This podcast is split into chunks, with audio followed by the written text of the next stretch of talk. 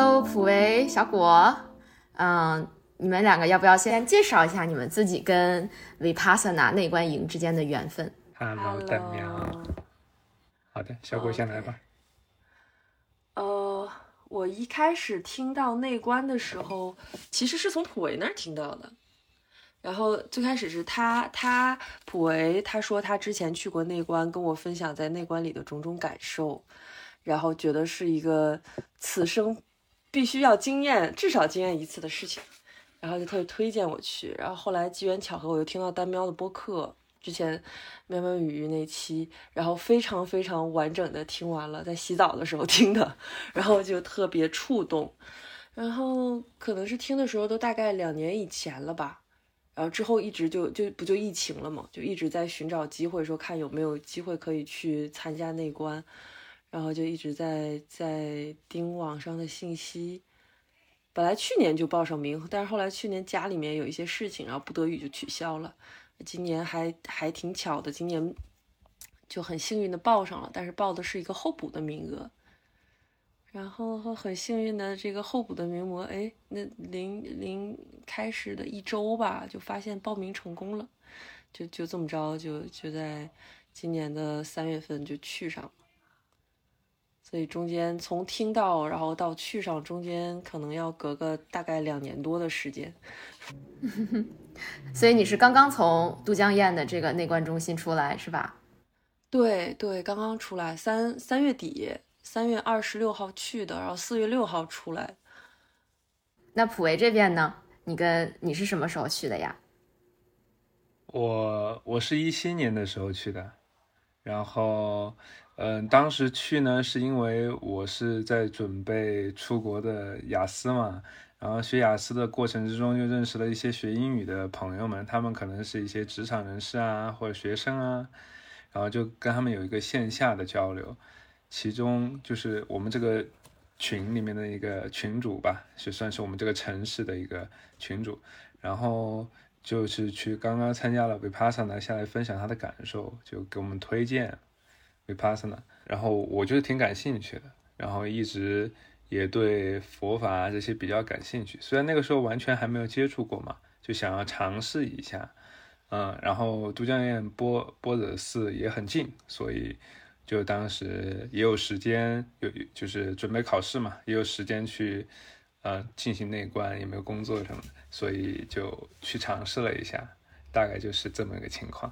听起来都是生活中遇到的朋友，这种人传人，然后偶然听到了别人的鼓励，好像那小果一开始从普维那里听到是什么感受？他是怎么跟你描述这场经历的？他。他他其实还我还真有点记不太清楚具体怎么说的了，就看你有什么感 对，那嗯，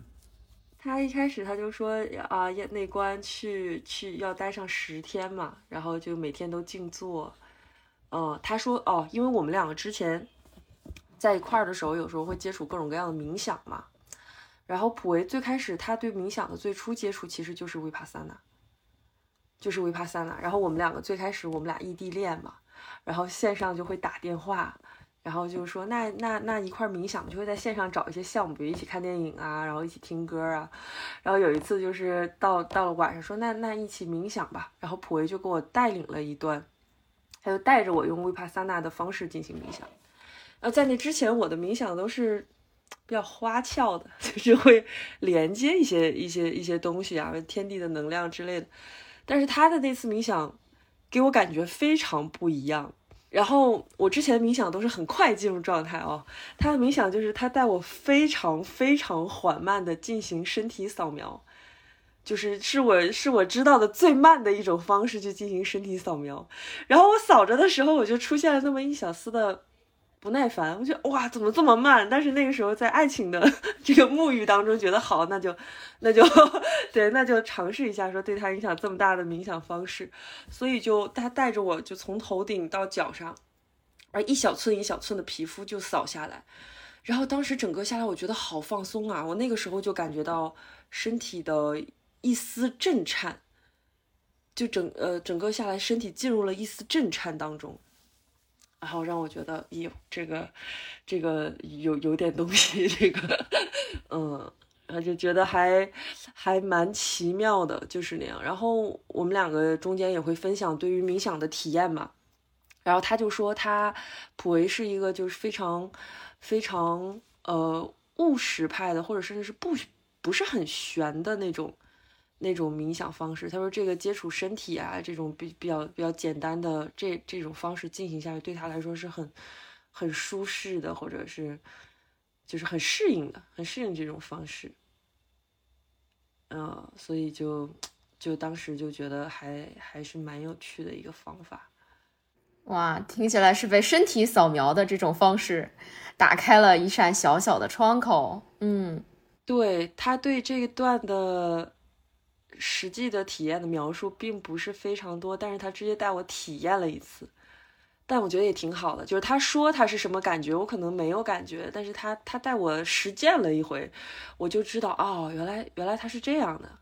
嗯，就有了一些呃，有了一些身体感受。那普维，你在内观出来之后，你是经常用身体扫描的方式去连接吗？怎么想到带着小果去体验这个的？呃，是这样的，我我我不是那种太能坚持的人哈，就是就是我这一次其实跟小果一起报了名，我是报了义工，然后最后被拒绝了，拒绝的原因就是每天没有坚持两个小时的打坐。你怎么能说实话呢？可以，你要告诉他你每天打两个小时。这就是五次内观的经验。对，嗯，对，是。然后，嗯，怎么说呢？所以，所就是说我从内观出来了，这个内观对我来说其实是有很深的影响的。就是，嗯，该怎么说呢？就是我我其实是很欣赏啊 Vipassana 的这种方式的。刚开始接触的话，可能会有很多抗拒，因为也是第一次接触，嗯，佛法啊，或者对啊，这就是这种，然后。后面的话，在自己的这种质疑之中，不断去验证自己就是真实的感受，就还是很欣赏，就是格林卡老师啊和这些老师们的贡献，然后希望把这么好的东西传传给大家，然后也是，嗯，对，然后也是不分派别，也是它是去宗教化的，嗯嗯，我好奇你自己亲身最大的体验，你觉得？这门内观的方法对你最大的影响是什么？对我自己最大的影响，我觉得就是还可能还是主要还是在内观过程之中，那十天对我的影响会比较大一点。后面我没有太多坚持嘛，但是我可能把觉察带带进了生活。那十天的话，就主要还是，嗯，首先是觉察到是自己身体里面有很多的疼痛。啊，这些疼痛可能是我平时，呃，很耐受的东西，但是在那个时候就会被放得很大，然后我就很清晰的注意到他们，然后注意到自己对自己的伤害啊，对，对自己不够照顾啊，对自己的身体、情绪，嗯，很多方面都不够照顾，还有很多的自我攻击啊，嗯。就是从观呼吸啊，身体扫描都是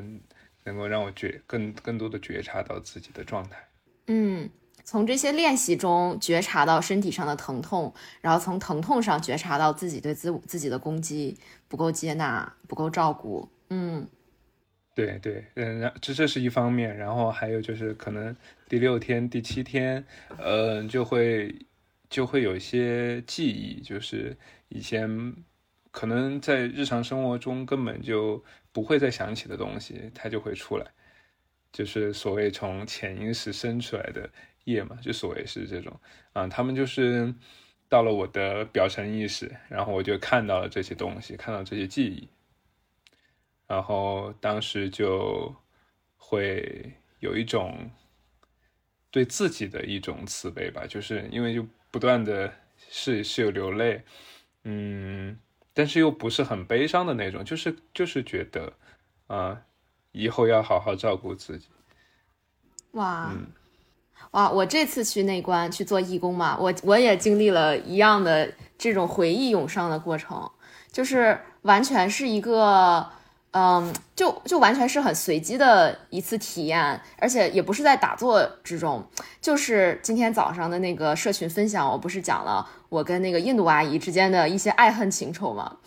然后就在她带给我的一些身体感受的时候，就是那个身体的感受，让我回去跟在宿舍里跟自己相处的时候，就我忽然回忆起了我初中的时候特别艰难的一段校园经历。就是有点类似于那种校园霸凌的那种，就是我初中三年在寄宿学校，就是有三年的时间我在特别大的那种孤独，然后在寄宿学校，然后我年龄又很小，我上初中的时候才九岁，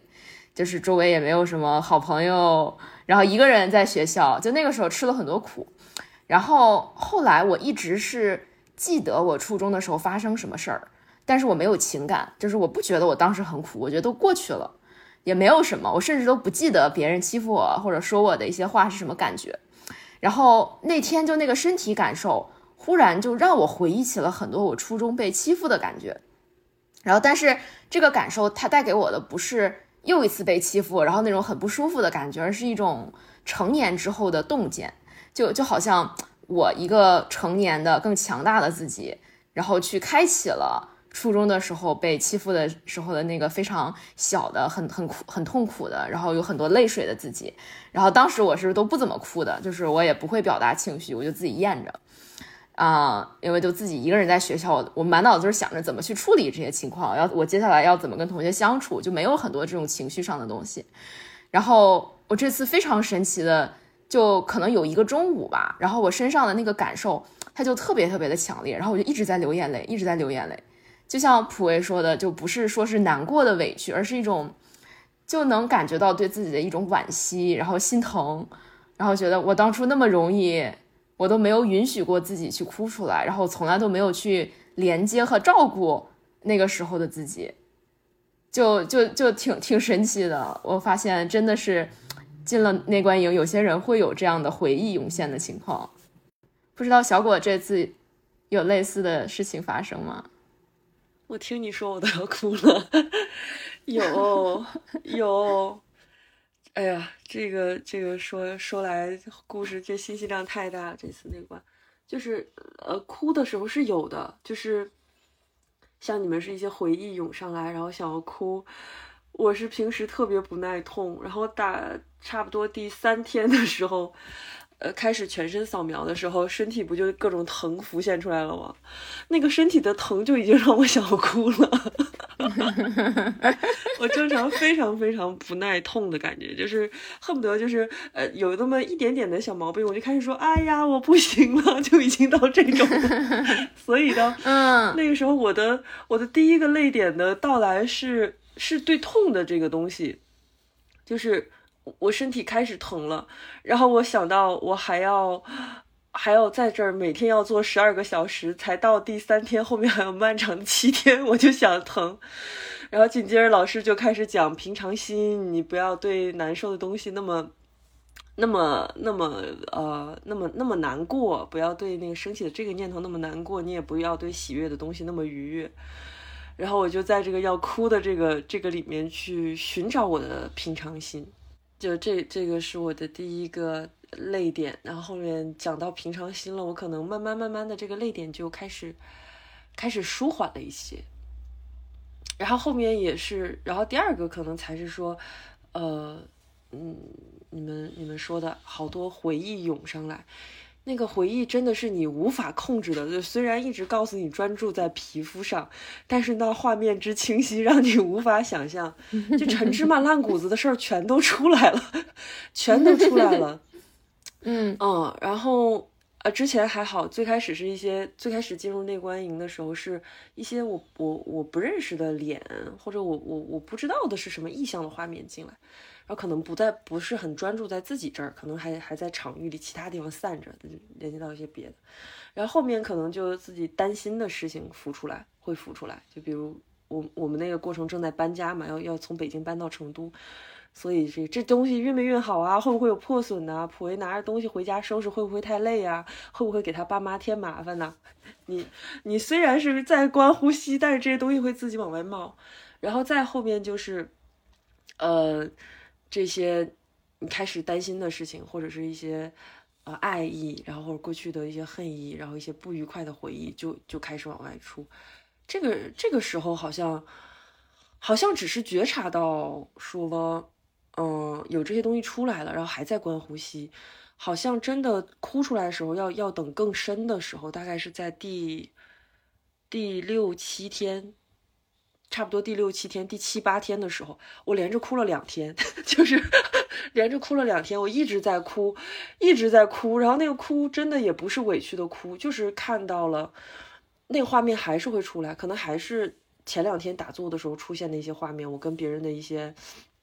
呃不愉快的回忆也好，愉快的回忆也好。就清楚的看到自己是如何陷入到这样的过程当中的，自己跟他人是如何互动的，我们在这个过程当中是如何受苦的，然后那个对自己的那个怜悯就出来了，就甚至不能说对那个是慈悲心也好，或者是是一个什么过程也好，他就他就他就出来了。然后，所以这个过程一直在哭。我甚至还非常清晰的想到，我过去呃就很对不起的人，原来还觉得啊，这个人过去有什么什么样的事情。然后在，但是在那个过程当中，你就非常非常想要忏悔，说啊，原来我们都在苦里，我也在苦里，你也在苦里，又能体谅到他人，然后你就非常想要忏悔。然后我还因此去请益了老师，我说老师，我在这个过程当中，我想到了我跟其他人的这些纠缠，我就想放下这些，然后我特别想要忏悔。然后我们老师也也在说，他说其实你就平常心的看见就行了，也不用特意去关注这个画面，然后去把自己陷入到那个那个忏悔的过程里面。他说在那个过程当中，然后你会不自觉的哭泣，爱哭也是一种习性。他说爱哭也是一种习性，然后就啊，所以他就告诉我说，那那只是去用平常心去体会它，你就感知这个。过去发生的一些事情的一些无常就可以了，然后就一点一点的又把自己拉回来，可能到第八天以后，然后又能又能稳下来，然后就再再坚持最后两天的练习，这样子。就等于整个整个，我就整个就是连哭了两天，就因为过去的恨也哭，然后感受到巨大的爱意也哭，然后又要要有慈悲心，然后想要做很多帮助别人的事情也哭，然后到最后一天的时候也在哭，但是我隔壁的那个女孩在一直哭，然后她她在我左边，她在一直哭，然后我的眼睛左边的眼睛就就不自觉的就有眼泪滑下来了。然后不是我没有感受到说难过或者或者什么样的东西，然后我就我就一个眼就一行眼泪滑下来，然后后来不是能说话了嘛，我就跟他说，我说我在哪次哪次就刚才的一次打坐里面，我的眼泪就滑下来了，然后我看到你在哭，我说你当时想到了什么？然后他说我想到的就是要对自己的慈悲啊，他说最关键的就是对自己的慈悲，不是别的，就是对自己的慈悲。然后我就啊，然后我又想哭，就就那就是那样，嗯，还是还是非常非常巨大的触动。你看起来整个人只是坐着，但是但是内心戏一点都不少，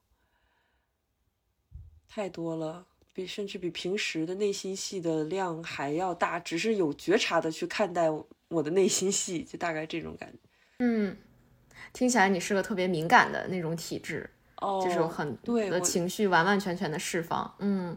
是的，我我特别容易哭，我不太容易说出来我的情绪，但是我特别容易哭，嗯，哭也是跟自己的一种连接，对，也是一种跟自己的连接。对，我觉得内观营它的整个的技术原理就是通过身体扫描，把你身体里面，呃，一直隐藏着的这些创伤能量释放出来，然后很多时候。这个东西涌上来，我也去问过老师，我就说我这么多回忆啊、过去啊、新的洞见啊，这个、这个、这个是说明，对，就是我有很多种反应，有我有一种反应是说，哎，我有进步了，我挖掘出了这么多我自己的这种过去，我疗愈了我自己，然后又有一方面说，哎，这样对不对呀？我会不会你看那个打坐打出了一些过去的创伤，是不是不好呀？影响我的情绪啊？然后我我老去问老师这些，然后老师说。那你不要管它，就是你不要去对你打坐出现的任何的情绪啊、眼泪啊这些东西给它额外的注意，就是它就是你打坐过程中的一个副产品。因为内观它所有的技术要领还是回到这个跟身体的连接，你就接着扫。老师说你不要被这些东西带走，又不要让它影响你在这条路上的耕耘。然后他说，你打坐的时候，有的时候你可能会把你的生活穿插起来，有时的时候你会对生活有一些新的想法，很正常。但是这些都不重要，重要的是你回到身体，接着去感知你身体上的一点一点的颗粒，然后去意识到你升起什么，它都会过去，它就像是你这个能量的净化的一个过程，它就出去了，走了，出去了，走了。然后我还问过老师，我说那我我要不要去反思一下我的一些习性啊？我要不要去改变一些生一些性格呀？我说我我以前没发现我是这样的人。然后老师说。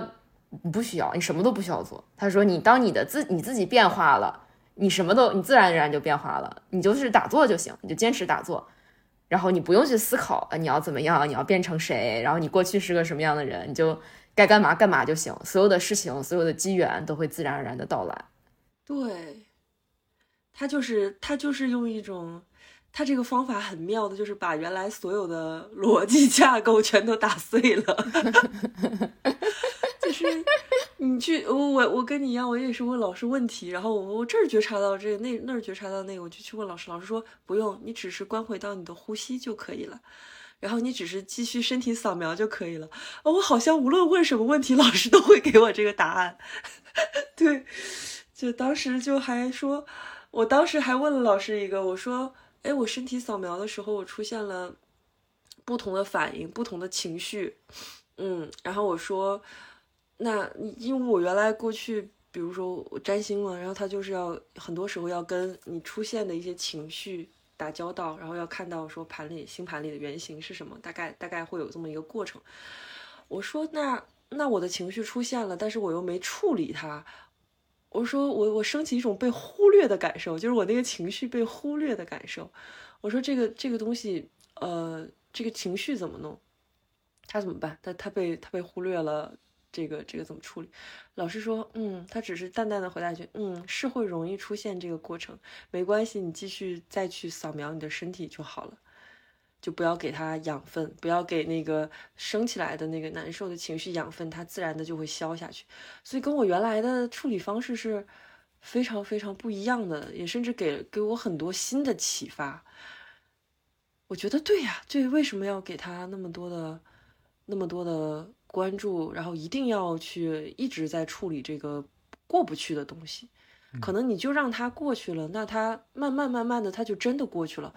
然后他这种训练方式，就是让我感觉到说，在我让它过去的时候，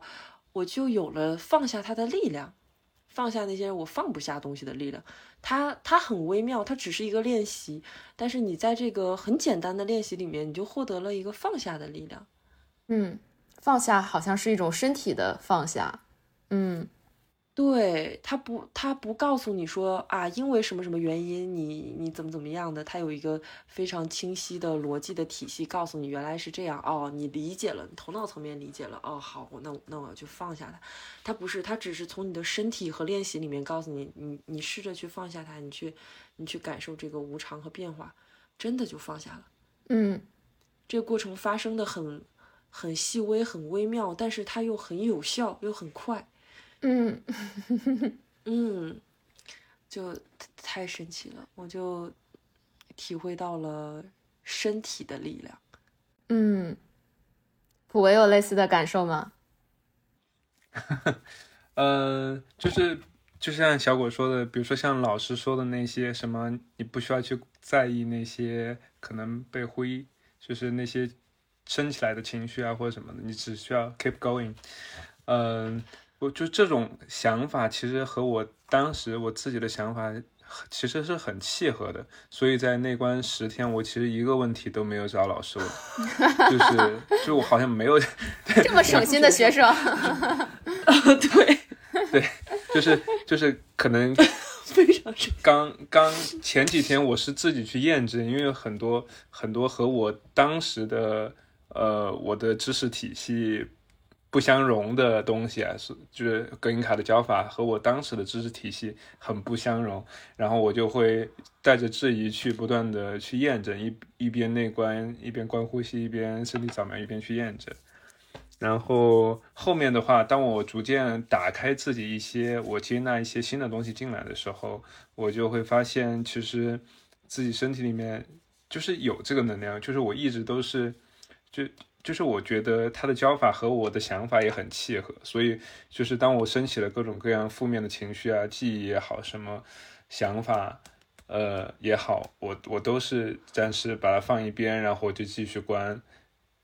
这这个好像就是就有点是感觉刻在血液里面的东西一样，嗯，就是很契合和这个，嗯。然后当然当然，我从那关出来了之后。我其实虽然没有一直坚持打坐，但是但是我也有接触了很多新的东西，然后因为新的东西也在不断的回溯到内观的经历中去验证。就是就打个比方，那个 Michael Singer 的沉浮实验，它其实我觉得也是讲的类似的东西。Michael 的方法是 relax and release，那也是在。情绪啊，念头升起的时候，那去让身体呃，让精神放松，然后去释放那个能量。那我觉得内观的时候也是，当观察身体的时候是非常当下的，呃，身体是当下的一种反应嘛。我觉得，呃，就是所以就非常当下的去感知身体的状态，然后去释放掉他想要释放掉的能量就好了。其实觉察就是一种力量。觉察，它是改变的第一步嘛，就是当觉察带进来，改变会自然而然的会有第二步、第三步这样。嗯，啊，说的好好呀。嗯，哎呀，这个 Michael Singer 说巧不巧，给你们剧透一下，我们要有一个独家采访 Michael Singer 的机会，在在 Florida。会有一场一个小时的对话，Effie 跟 Michael Singer 会有 in person 的一个采访，然后到时候会放出来给大家看。太好了，对呀，我也，我们俩之前就特别想去，嗯，来来美国，我也想去，我想明年去的，我也是 Michael Singer 大粉丝，我是我接触 Michael Singer，甚至在我接触 Vipassana 之前，是二零二零年十二月我读的沉浮实验。然后二零二一年初，我又读了那个 Untethered Soul，叫叫什么不羁，就是不羁的灵魂。中文哎，中文名字叫什么？你记不？你们记不记得什么什么什么新新的旅程？反正呃，清是清醒的活清醒的活啊，对，清醒的活。还有三本书吗？对，清醒的活，清醒的活那本书我记得特别清楚，我当时还在播客里，然后还有写写写文章也老说他那个理论，他就说你所有你情绪上的感受，你去观察你的心，你的胸口一定是有反应的，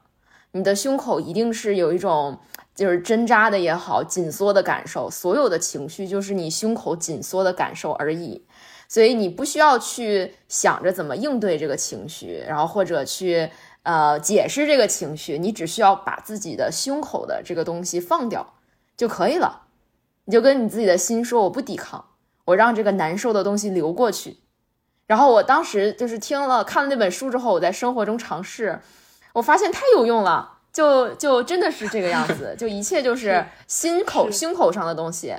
然后我第一次去打坐的时候，也是我当时最大的体会就是，哦，所有的能量它都在我的胸口。然后当时我还记得我戴戴口罩打坐，然后口罩没戴好，然后那个助教过来说了我一声，然后是那次是一个集体打坐之前，然后当时我就觉得我整个心口特别堵，我觉得非常的这种羞愧，然后有点愤怒，然后就全是这种故事。然后打坐的时候，我就去跟我自己说，我要放掉它，我要放掉它，我要放掉这种胸口的东西。然后，呃，当然，其实可能完全按照内观的说法，你不应该想着放掉，就是你都不要是有意识的去放掉，你只要去持续的扫描，就内观不会。对我觉得内观的区跟 Michael Singer 的区别是，他所谓的放掉，其实他会跟你说就是平等心。平等心意味着什么？你自己去体会，你自己去体会什么叫平等心。然后身体上他会说，啊，你这个情绪升起，你胸口不舒服，你接着扫，你不要管它，你接着扫。然后你可以给这个不舒服的地方一些注意，你去看看，哎，这个这个痛苦在身上有多大，是什么范围的，它的边界在哪儿，它的中心在哪儿，然后你你接着，然后你接着扫，接着扫描，你到体你到身体的其他地方走，然后然后保维持平等心。然后平等心这个概念，我真的两前两年都在有非常大的这个有非常大的困惑。我还问过老师，我说什么是平等心？老师说平等心就是不起反应。我说什么叫不起反应？老师说就是平等心，就挺车轱辘话的一个概念。嗯嗯，你说。我我还挺想分享一个关于平等心的一个比喻，就是我我不知道对我来说是关于平等心的比喻，就是 就是这个是 Michael Singer 的一个非常美丽的比喻啊，嗯，我当时听了他一个线上的课嘛，他就是说，嗯，他说当我观察我的心的时候，我会发现我的我的心它就像是一个乐器，然后它它的 note 它的它有些时候会这么高，这么高昂，就是在我开心的时候，比如说，比如说类似于像婚礼啊，像之类的这种幸运的事情，呃，幸福的事情，我的心会奏出如此高昂、如此美丽的音乐。但是有些时候，比如说当我失恋，当我亲人去世，哦，我的心会又会如此的低低落，如此的低沉，然后奏出如此悲伤的音乐。它就是以一种。他是以一种好像是跳出来的这种感觉，观察者的感觉去欣赏心奏出来的音乐，然后他在这个音乐之中，他就是他就是欣赏哇，我的心，他他能做出这样美妙的音乐，他就是没有任何的被那个事件拉进去的可能性，他就单纯的去看着他们，嗯，不论是快乐还是悲伤，对于他来说都是平等的，都是美美好的，都是美丽的。所以他的那种状态就是，嗯，所以我觉得这个比喻是非常美丽的。嗯，哇，这个特别像那个我艾菲最近在沉浮实验，就是 Michael Singer 的那个冥冥想的小木屋，然后叫宇宙神庙里面，不是他天天在那儿嘛？然后他有一次他还录了个小视频，就是他现场问了 Michael Singer 一个问题。然后他问这个问题的缘起，还其实是他第一次邀约 Michael Singer 来跟我们社群做访谈，然后被拒绝了。然后他满脑子都是各种各样的念头，说我会不会对不起我的社群小伙伴啊？我是不是不够好呀？是不是我要我要不要再努力呢？然后他那天在 Michael Singer 在讲话门前讲话的时候，就是他有每天有一个讲小讲座，然后艾菲坐在了第一排。然后他就举手问了这个问题，说：“我现在头脑里有这么多声音，我该听哪一个？”然后 Michael Singer 用智慧的双眼看着他说：“哪一个都不要听，他们都不是你。真正的你坐在幕幕布后面，静静的看着这一切。”对，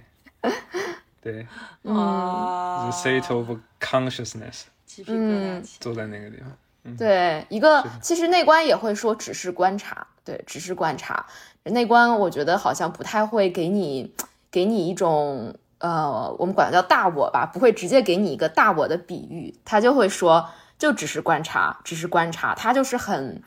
呃，很中道，很很很那种平，就是呃平凡的这样一种东西。他说就只是观察，只是观察，对，然后你不要想后面会，你也不用不用管你是谁，不用管你后面有什么，你就只是观察，只是观察。嗯嗯，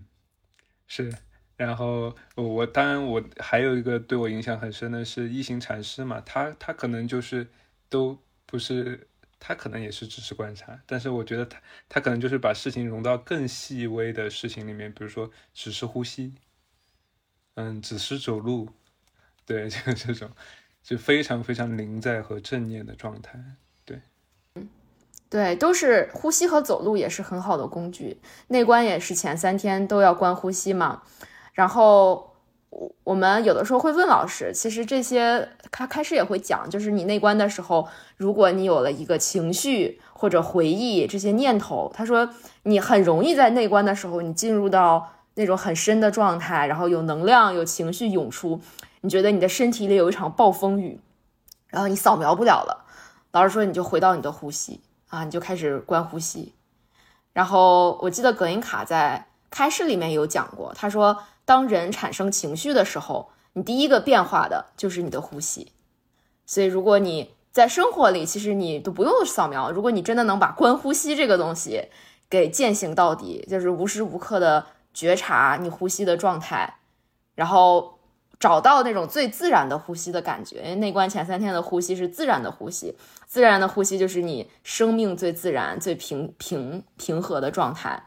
对，其实这就是任何一条技术，我觉得你只要坚持做到底，就真的能在生活里面运用，都会有很巨大的改变。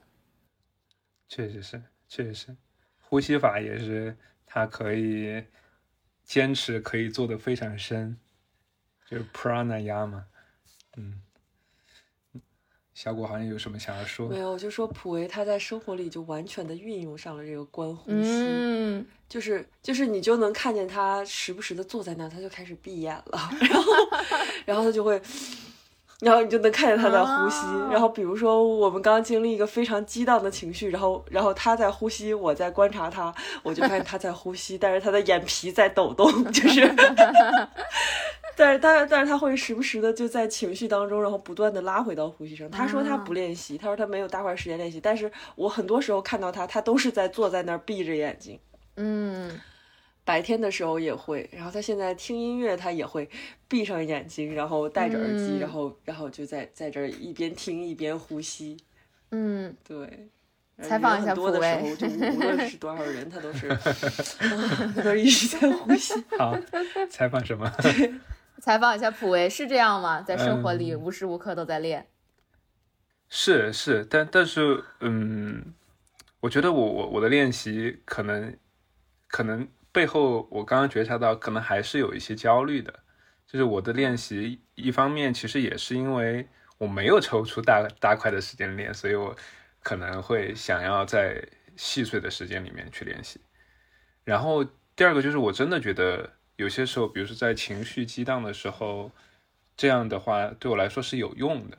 嗯，就是很实用的，嗯虽然还是很难，就是比如说非常愤怒，然后去去观察呼吸这种状态，我还是觉得还是感受到它的难度，所以有些时候我可能我光呼吸都没用了，我可能就会做仪式，就是有 可能就是法是吗？就是神，就是可能神秘学的一些对吧，high magic 里面的一些简单的仪式，就是就会让自己更平静，释放掉那个能量。嗯，嗯，小果怎么笑得这么开心？就在刚刚跟你连麦的前五分钟、十分钟，然后我们还在聊这个事儿，因为我最近在搬家嘛，然后我手经常是非常不稳，我会经常容易打翻东西。把东西搞坏，然后普维是那种非常非常稳，然后又很慢的那种。然后呢，他们他们家最近我我搬进来的时候，他们家那个桌子，他说他桌子用了十年，一个一个磕磕的角都没有。但是我刚把东西挪进来，他们家桌儿就磕出一块一块掉漆，然后门框门框也出现两块掉漆，然后然后我们俩这边就有不同的感受了。我就觉得啊，我有点，我就开始察觉觉察到我升起了一丝愧疚，然后呢，嗯但是这又是我改不了的问题，我我一直就是这样的。然后我们俩就进行了一番对话，你说你看嘛，那我不好意思嘛，那那然后然后我，但是我就是这样啊。然后普维就他就在呼吸，他说，嗯，我已经在昨天的洗澡当中释放掉了，他就是那一波就是呼吸释放不掉，然后他去洗澡给自己净化的时候做了一个仪式，他说我已经把我的愤怒释放掉了。然后我就就我们俩说，那那那普维妈妈呢阿姨会不会生气不开心？然后就就这样，然后然后然后给给给普威妈妈也报了名，然后下一期也要去参加哇，可能哇，阿姨能去？可能回来了之后。哇嗯对，我在想回来之后再看到桌子上磕的角角，可能会心里就是好一平。等心，平等心，对，平等心。都是对自己修行的考验。对对，是的，哇哇，太可爱。了哇！嗯，对，能爸爸妈妈能去，这个真的好不容易啊！他们有这份，很开明的、愿意尝试的心情。嗯，对，是的，嗯是的，哎呀，释放能量真的太有意思了。一个对一个 trouble maker 带来的 带来的给大家观呼吸的机会。都是都是生活中的考验。对，哎，其实其实我自己开始接触内观之后，我能感受到真的是情绪有在变平和。就是很多时候，因为我是坚持打坐的，我是非常的勤奋，就是每天两个小时。然后我我发现，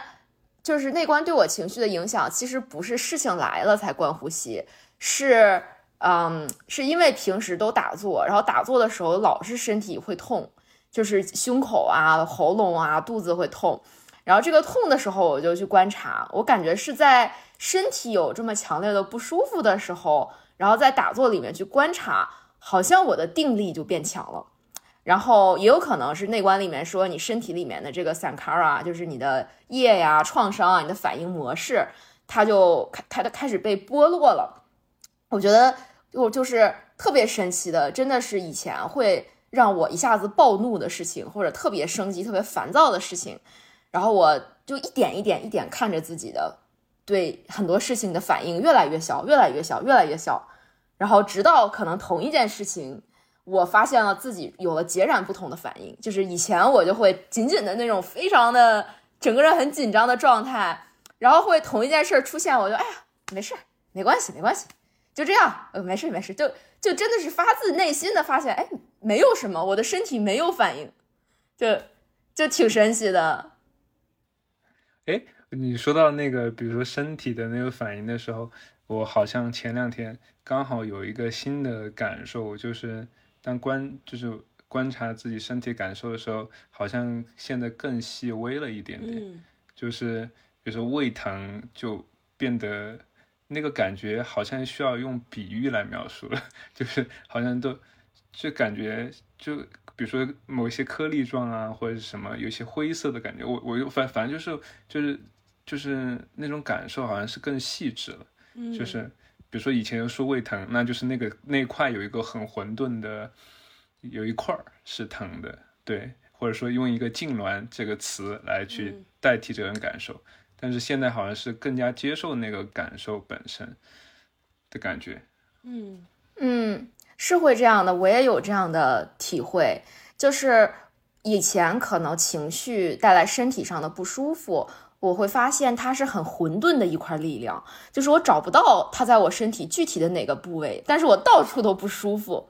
而且它它就是有一种很模糊的又很暧昧的在在影响我的感觉，然后后来有的时候这个情绪会变成一个很具体的，就比如说它是我。就是我产生情绪，然后这个情绪在我的，比如说左胸上方锁骨附近的一个长条形的感觉，大概有一厘米深的 一个沟壑，我也不知道怎么形容，那就感觉身体上一块很具体的不舒服。然后当它变成很具体的不舒服的时候，我发现我就不去起反应了，因为它就是不舒服，嗯，它没有到处都是，它就在那块儿。然后我觉得那就不理你就好了，嗯。对，就这个刚刚好就是在小果回来，然后分享他的一些感受的时候，我们朋友问了一个问题，他说：“那你观察怎么样，就让你有了一些疗愈的效果呢？”然后当时的感觉就是说，呃，当时我的解释，我给朋友解释我的就是说，嗯，就是有些时候身体里面疼痛嘛，它的疼痛可能占占一份，然后我对这个疼痛所起的反应可能占。五十份或者多少份，然后我放，我现在现在只看到疼痛那一份的话，我其实就不会有那么疼痛的感觉，我可以更如实的去感受那个疼痛了，而不是还附加了很多情绪和就是比如说恐惧啊或者之类的东西在那个上面。这不就是痛和苦的区别吗？就是痛如果让它过去就只是痛，但是你揪着这个痛不放的时候，痛就变成了痛苦。嗯，嗯，对，而且这个痛，它真的是会随着长期的打坐慢慢变小的。就是这也是我非常鼓励你们在生活里面去、去、去、去这个坚持，就是因为这个扫描啊，它真的就是，呃，我我身体里面的，比如说一开始扫的时候，可能很固定的在胃的地方会出现一块很大的不舒服。然后半年，可能过了几个月，半年之后那块不舒服就没了。就是它是真的是每次都出来那个不舒服，它就一点一点变小，一点点变小，就感觉我身体里面堵的一些堵一些能量，真的被这种物理观察的方式给释放掉了。然后，然后我是我自己的变化就发生了，就是我也不知道是怎么发生，也不是我想通了什么，也不是我转念了，也不是我疗愈了，也不是我有了新的信仰，就是身体上这个东西被观察掉了，人就变化了。嗯，是的，谢谢你的鼓励。身体上的也是有有一些很好玩的，就是我从内观营出来，跟我朋友视频，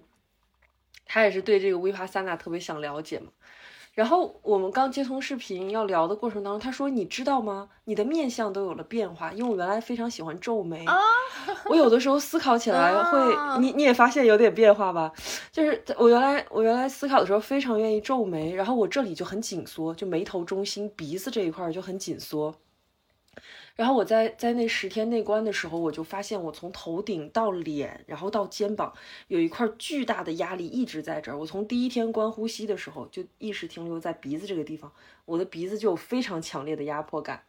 嗯，然后一直到说从头顶往下扫描的时候，非呃大概都得有六天，前六七天，我我一直都是头顶这里非有非常强大的压迫感，只要扫到额头，只要扫到眉心，只要扫到鼻子，它都会在那儿。硬邦邦、非常僵硬的一大块，然后再往下很重的在挤压，那种感觉。然后后来慢慢的就就这个画面下去了之后，就这个这个难受一点一点的扫下去了之后，然后在我在跟他视频的时候，我自己是没有觉察的，我也没觉察说，哎，好像这儿有了什么变化。但是好多天不见你的朋友，他看到你的时候，他说，哎，好像有点微妙的变化。他说我的眉头舒展开了。嗯嗯，他说我的面相开始有了一些变化，这个我觉得挺深。他他没说的时候，其实我我照镜子我也没太我也没太感觉出来，因为每天都都在看嘛，就没太感觉。但但是他很长时间没看见我，半个月吧，也没有很长时间，半个月没见着我，然后他就说，哎，你你的面相发生了一些变化，然后我发现好像真的是这样，好像真的是这样，而且这种变化它必须要由内而外，由内而外的，就是我我之前他皱眉，我每次都会提醒他，他每次都会提醒我，对。没，但是没用也，是我在皱眉，他在观察我。就就 跟你在皱眉，然后啊，我舒展开了几秒，然后过一会儿又又想事情，又不自觉在皱，又头脑非常紧张，只有当他自己意识到了这个才有用，就呃甚至不是意识到了，就是你的身体经历过了，嗯他经历过了。然后当然那个过程当中也有很多情绪的释放，有一些过去的回忆涌出来，然后也也会哭啊，也会怎么样。然后但是但是他真的就没了。我们这次打坐遇见的老师和义工，真的是能感受到长期修习内观的人，他由内而外的面相和整个人精神状态的这种平和，就是你跟这个人说两句话，就能感受到。我们那儿有一个就是在内观这条路上走了十几年的人，就跟他说两句话，就能感受到他的那种幽默、喜悦、平和、包容。就是那种非常妙的状态，是我在现实生活中中国的和外国的这个世界里没有见过这样的人，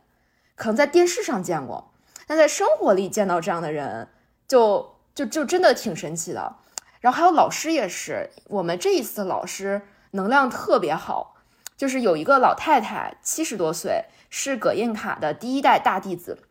然后她头发全白了，然后我们一进去那个房间，她就坐在那儿，就是笑。就是整个人的脸上，他就不是这种微笑，他就整个人抑制不住的笑容，就就完全是整个人就在，就是那种微笑着看着我们，然后他他说话也是每说一句话就点头微笑，点头微笑，然后说的特别慢，然后他的声音也是，就他的语音和音调就像一个小女孩一样，我我没有办法形容那种太奇妙的感觉，就是在一个老太太身上看到了一个小女孩的灵魂。就就那种由内而外的喜悦，就太那种你真人感受到那种能量，太震撼了。哦，嗯真的是你说声音的时候，呃，我我还我还挺有感触，就是我们这次内观营结束的时候，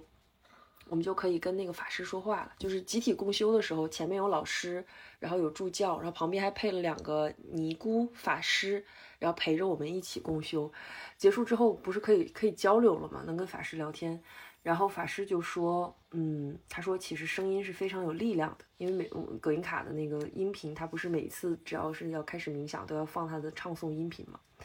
他说声音是非常有力量的。你说你们留意一下，你们刚进内观营时候声音跟现在的声音是不一样的。嗯，然后他说，嗯，然后那你回过去，你再想葛音卡的声音，你再去体会它，就不是想它，你去体会它，你你去听它的声音传递的，其实也是不一样的东西。嗯，他的声音是非常非常有力量。嗯，是对，对，就是葛音卡的那个慈悲观冥想嘛。然后每一次他开始唱诵那些啊，希望所有生灵快乐，May all beings be happy。然后和他在唱诵的一些一些一些东西，Be peaceful, be liberated。对，萨巴杜巴，他就是 爱唱歌的哥哥。我们嗯。八月份跟阿菜他们去完内观营之后，想给哥哥开一个 B 站账号，然后名字就叫做“爱唱歌的哥哥。唱歌的哥哥，嗯，挺”，好。歌唱的太好了。对，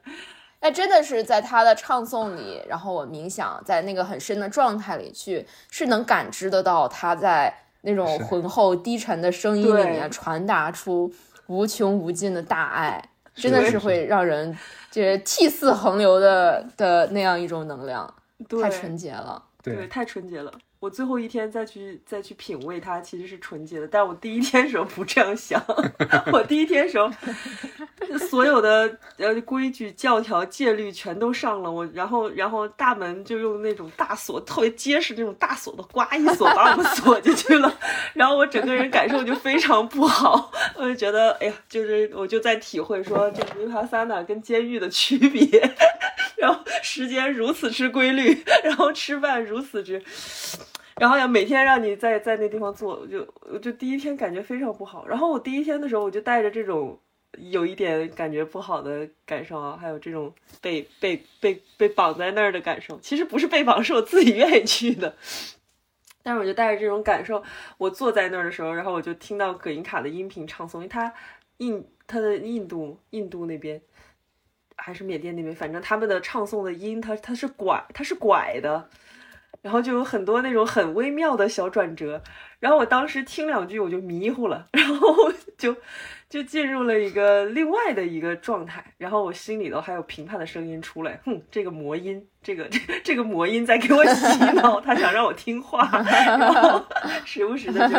就就出来清醒一下，就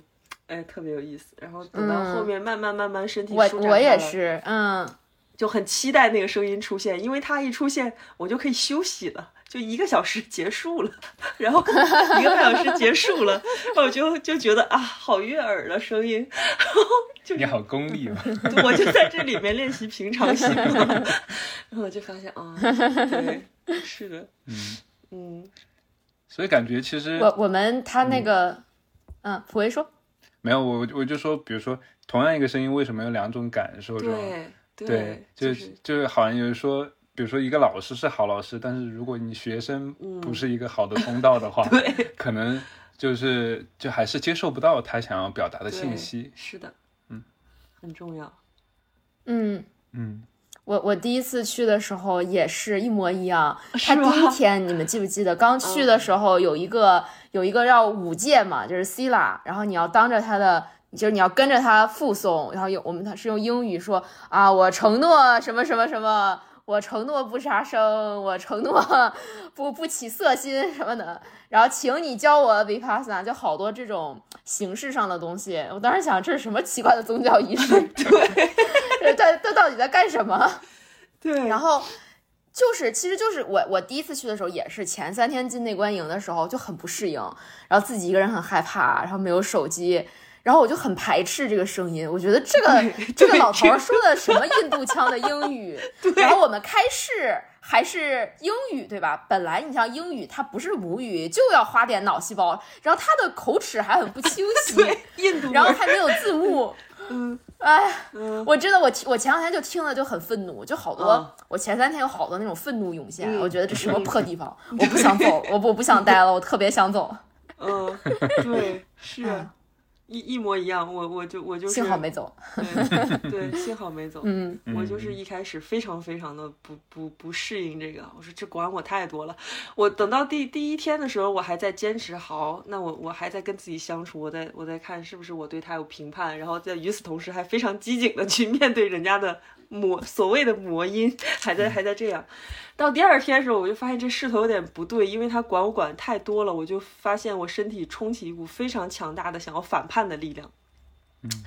我想越狱，然后我就去找，中午就去找了老师，说老师，我说我一直过去的生活当中，各种就在被教条的管理着啊，然后我说就就之前又是管啊，比如说是国企的工作，然后比如说我妈妈也也是有很多细微的要求啊。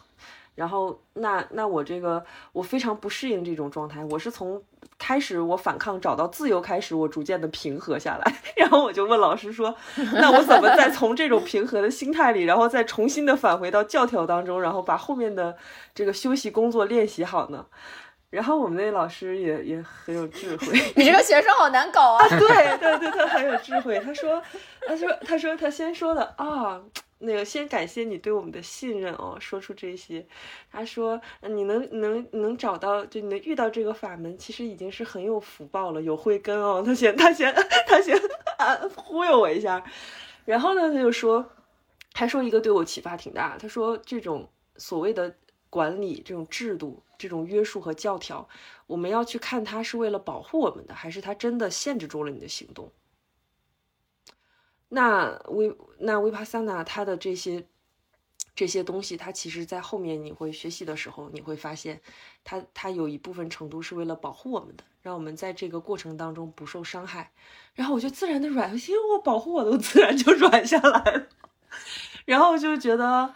哦，那那那有道理啊。那它如果是为了保护我们的，那是那样。他说他说，所以你可以去甄别，你可以去看它是保护我们的，还是说它真的限制住了。我们是因为他的自己的一些私人的欲望，或者他的一些控制的欲望，他限制住了我们，还是说他只是为了有一些某种方式去保护我们？所以在后面的几天，我几乎都在体会 这些所谓的不要带给我们什么。然后直到后面他开始里面说到了界定会，他说这个界定会的关系。然后我就就开始品啊，我说确实是这样，让你让你让你什么不杀生不什么的，这个就很简单，我就我我本来我也不杀生，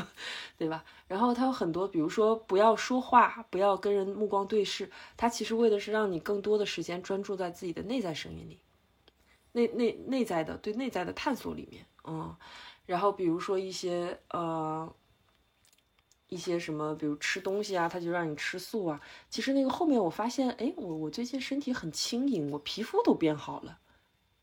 对吧？他就有这样。然后他说那个告诉你不要贪，这个我是用实践去体会的。因为有一天中午他的那个他的那有一道菜非常好吃，所以我就吃出了，我就吃的微撑一点，然后稍微有点撑一点。然后我去，我下午再去打坐，我发现我整场都在昏沉，我一直在睡，一直在睡，一直在点头。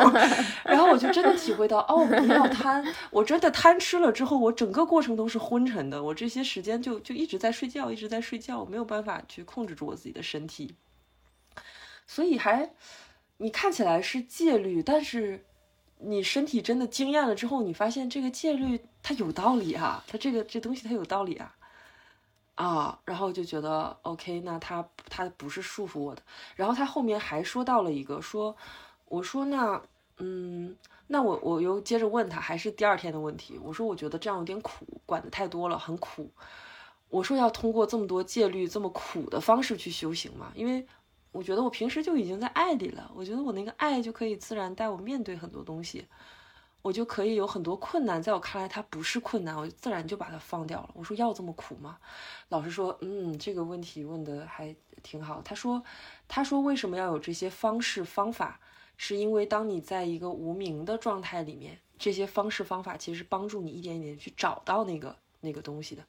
其实是为了带着那个方法、方式、方法戒律，就是带着你，把你带入到觉知当中，不断不断对自己的觉知当中。然后我说，所以重要的是觉知，对吗？他说，对，重要的是觉知。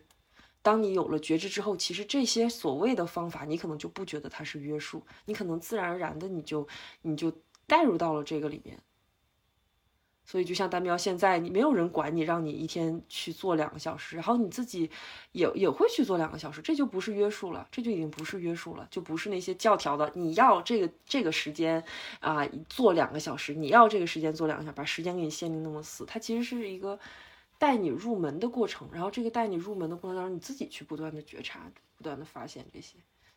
啊，然后我也在后来等出来的时候。我才发现，说这根本这十天也不是个结束，这就是个开始，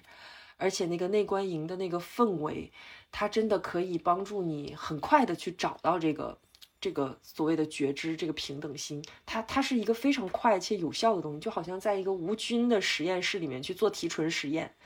是在这个特有的条件下，这个提纯的实验是非常容易发生的。但是你在生活里面嘈杂的环境下，你发现你静下来是那么的不容易。你想觉知的听到自己身体的声音，旁边都是菜市场大妈说说黄瓜两块一斤啊什么的，都是都是这种，就就它它不是一个很容易的过程。嗯嗯，所以还是很很有大块的时间让自己静下来，还是很必要的。它其实是。整个内观营十日的设计，就是给你一个最小的生活里的窗口，让你能够把所有的东西都扔掉，然后进来专注的跟自己相处。其实这是一个很难得的机会，因为你想，其实所有的痛苦是内在的嘛。内观就是从你身体在潜意识最深的角度去动手术。但是其实平时的生活里，你很难走那么深。你就算去打坐，然后冥想、疗愈，你脑子里可能想的都是白天发生的事情，跟这个那个人的矛盾和纠缠。它真的是帮助你走的往自己的身体和潜意识里走的更深的这么一个环境。然后，当然修行，它当然我我一直觉得不是说从头到尾都要很苦，但是你需要一段看起来很苦的。这么一段时时间去帮助你打下一个基础，就是你有了有了这个内观营十天之后的基础之后，就真的觉得在生活里做两个小时，首先它没有那么苦了，有点习惯了，对吧？每天 在家做一个小时，跟在那儿，对吧？没有手机，没有电脑，还是容易太多。而且在家我可以靠着沙发，然后可以坐在床上，就就很多很简便的方法。还有还有一个就是，就像你说的是见到好处。就是他不再是被规矩和教条约束。我们这边这次去做义工，认识一个做了十几年，就是也是在这条路上走了十几年的一个义工。然后他有一次有一段时间，就是连续四个月，就是去打坐做义工，打坐做义工，连续的进这种十日内观营。然后在那之后，他每年可能都有两个月的时间，他会去一次二十天的课。然后，然后去做几次十天的课，有的时候去一次三十天的课，但他在生活里是一个非常入世的人，就是他开餐厅又开瑜伽馆儿，就是他反而是会把自己的，他说他会把他生意里面的所有东西都设计成他走了也可以自动运转，